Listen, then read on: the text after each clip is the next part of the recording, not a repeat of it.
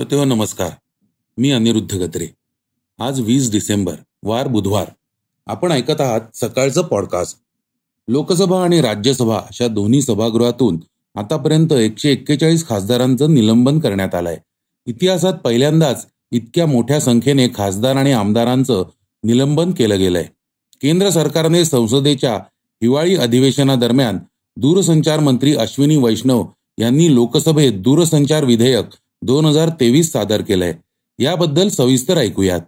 राज्यात सर्रासपणे अनधिकृत शाळा सुरू असल्याचं चित्र दिसून येत आहे आता लोकसभा निवडणुकीची तयारी सुरू झाली आहे गेल्या काही दिवसांपासून अभिनेत्री कंगना रणावत निवडणुकीच्या मैदानात उतरणार असल्याची चर्चा होती आय पी साठी दुबईमध्ये लिलावाचं आयोजन करण्यात आलं होतं याबद्दल आपण थोडक्यात ऐकणार आहोत उपराष्ट्रपती जगदीप धनकरांची काँग्रेस नेत्यांनी मिमिक्री केल्यानंतर ते नाराज झाल्याचं पाहायला मिळालंय हे आजच्या चर्चेतील बातमीत ऐकूया चला तर सुरुवात करूया आजच्या पॉडकास्टला एका महत्वाच्या बातमीने लोकसभेच्या खासदारांच्या निलंबनाचं सत्र सुरू असल्याचं दिसून येत आहे सोमवारी अनेक खासदारांना निलंबित करण्यात आलं होतं त्यावरून मंगळवारी विरोधकांनी सत्ताधाऱ्यांना घेरलं त्यानंतर आणखी एकोणपन्नास खासदारांचं निलंबन लोकसभा अध्यक्षांकडून करण्यात आलंय निलंबित झालेल्या खासदारांमध्ये राष्ट्रवादी काँग्रेसच्या शरद पवार गटाच्या खासदार सुप्रिया सुळे आणि अमोल कोल्हे यांचाही समावेश आहे लोकसभा आणि राज्यसभा अशा दोन्ही सभागृहातून आतापर्यंत एकशे एक्केचाळीस खासदारांचं निलंबन करण्यात आलंय इतिहासात पहिल्यांदाच इतक्या मोठ्या संख्येने निलंबन केल्याचं म्हटलं जात आहे निलंबनानंतर सुप्रिया सुळेंनी सोशल मीडियावर पोस्ट करत सरकारवर सडकून टीका केली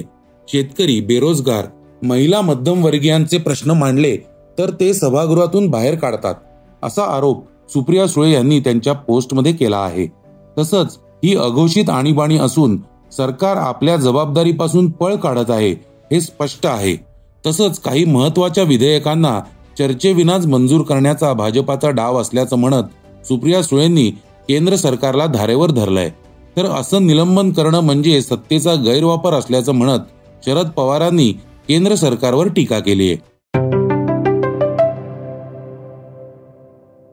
केंद्र सरकारने संसदेच्या हिवाळी अधिवेशनादरम्यान दूरसंचार मंत्री अश्विनी वैष्णव यांनी लोकसभेत दूरसंचार विधेयक दोन हजार तेवीस सादर केलंय या विधेयकाच्या माध्यमातून सरकार अठराशे पंच्याऐंशीच्या टेलिग्राफ कायद्याची जागा घेणारा नवा दूरसंचार कायदा बनवण्याचा प्रस्ताव आहे या विधेयकाला मंत्रिमंडळाने मंजुरी दिली असून त्यानंतर ते लोकसभेत मांडले जात आहे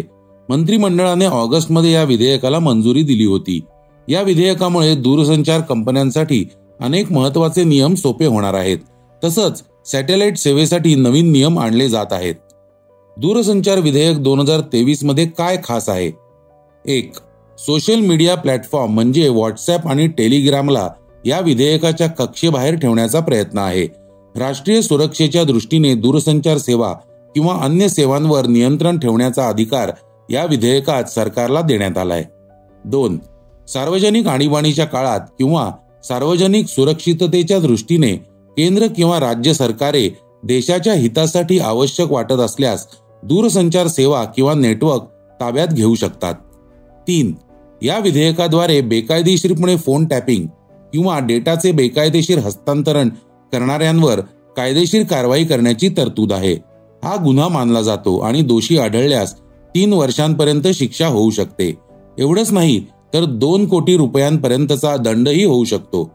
दूरसंचार क्षेत्रात निरोगी स्पर्धा टिकवणं हा त्यामागचा उद्देश आहे चार सॅटेलाइट स्पेक्ट्रमचे प्रशासकीय वाटप करण्याचे अधिकार सरकारला द्यावेत असंही विधेयकाच्या मसुद्यात प्रस्तावित करण्यात आलंय आतापर्यंत टेलिकॉम कंपन्यांनी लिलावात भाग घेतला आहे आणि स्पेक्ट्रम जिंकण्यासाठी बोली सादर केल्या आहेत इंडिया आघाडीच्या बैठकीपूर्वी काँग्रेस अध्यक्ष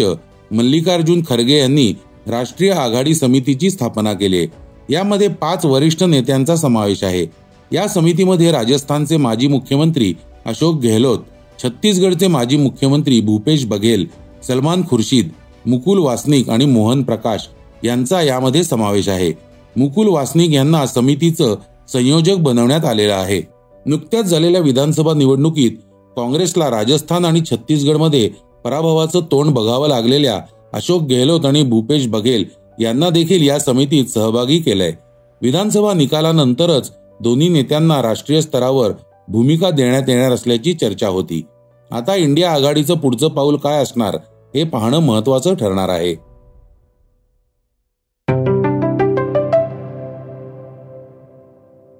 आता आपण ऐकणार आहोत आजच्या वेगवान घडामोडी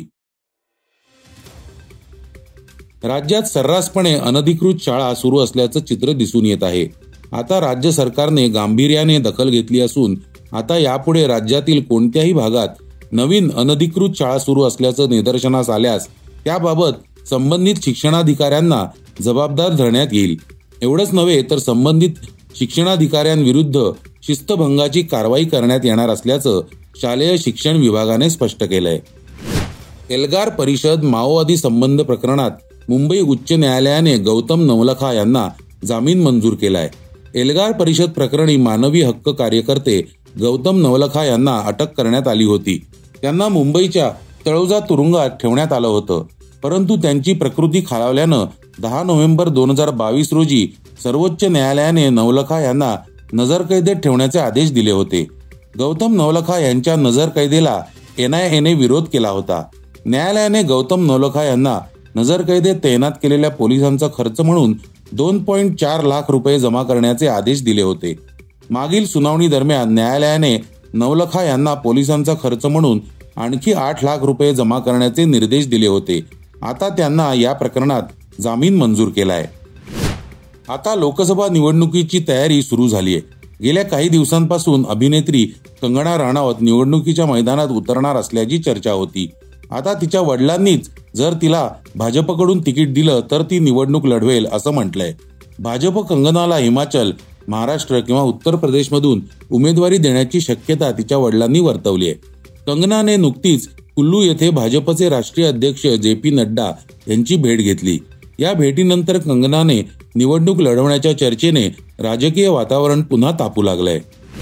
आय पी एलसाठी दुबईमध्ये लिलावाचे आयोजन करण्यात आलं होतं या लिलावात ऑस्ट्रेलियाच्या अनेक खेळाडूंची नावे चर्चेत होती यातील एक मिचेल स्टार्कही होता त्याच्या बोलीनं इतिहास रचला आहे कोलकाता नाईट रायडर्सने विक्रमी चोवीस पॉईंट पंच्याहत्तर कोटी रुपयांची बोली लावत त्याला संघात घेतलंय त्यामुळे तो आय पी एल लिलावाच्या इतिहासातील सर्वात महागडा खेळाडू ठरला आहे विशेष म्हणजे याच लिलावात एका तासापूर्वी स्टार्कचा संघ सहकारी पॅट कमिन्सला तब्बल वीस पॉईंट पन्नास कोटी रुपयांची बोली लावली होती त्याला सनरायझर्स हैदराबादने संघात घेतलंय त्याच्या याच विक्रमाला साधारण तासाभरात स्टार्कने मागे टाकलंय त्यामुळे आता स्टार्क आणि कमिन्स हे आय पी एल लिलावातील सर्वात महागडे खेळाडू ठरलेत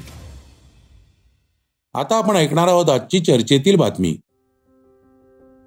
हिवाळी अधिवेशनात निलंबित झालेले खासदार संसद परिसरात आंदोलन करत होते यावेळी टीएमसी खासदार कल्याण बॅनर्जी यांनी राज्यसभा अध्यक्ष जगदीप धनकर यांची मिमिक्री केली यावरून उपराष्ट्रपती भडकल्याचं पाहायला मिळालं पातळी सोडण्याची काही मर्यादा असते मी एक व्हिडिओ पाहिला त्यात एक खासदार माझी नक्कल करत आहेत दुसरा त्याचा व्हिडिओ करत आहे मला काय वाटत आहे याची तुम्ही कल्पना करू शकत नाही माझा वारसा शेतकऱ्याचा असल्याची खिल्ली उडवली असल्याचं उपराष्ट्रपतींनी म्हटलंय ऐकूयात ते काय म्हणालेत that is against this institution in the mind of the people. And, and we, we had the occasion to see the lowest level. Mr. Chidambaram is here. Mr. Chidambaram, you are a very senior member. Imagine what must be going through my heart when your senior leader videographs a member parliament mocking the institution of chairman. As an individual, take on me. Don't take on my background as a farmer. Don't take it background as a community member. Institution of chairman has been ravaged. And that too by a political party that has gone for so long. A member parliament, senior one, videographing another member. For what? I had suffered, I tell you. On Instagram, Mr. Chidambaram, your party put a video, which was withdrawn later on. That was shame to me. You used Twitter, official handle of the spokesperson, to demean me, insult me, insult my background as a farmer, insult my position as a jat, insult my position as chairman. Sir, these are two serious issues. Please go back to your seat तर श्रोते हो हे होतं आजचं सकाळचं podcast आजचं सकाळचं podcast तुम्हाला कसं वाटलं हे आम्हाला सांगायला विसरू नका युट्यूबवर देखील तुम्ही सकाळचं पॉडकास्ट ऐकू शकता त्यावरील तुमच्या प्रतिक्रिया सूचना आमच्यापर्यंत जरूर पोहोचवा आणि सगळ्यात महत्वाचं म्हणजे सकाळचं पॉडकास्ट तुमच्या मित्रांना कुटुंबियांना नक्की शेअर करा उद्या पुन्हा भेटूयात धन्यवाद वाचा बघा आणि आता ऐका आणखी बातम्या ई सकाळ डॉट कॉम वर तुम्ही हा पॉडकास्ट ई सकाळच्या वेबसाईट आणि ऍप वर सुद्धा ऐकू शकता विसरू नका या पॉडकास्टला आपल्या आवडीच्या पॉडकास्ट ऍप वर सबस्क्राईब किंवा फॉलो करायला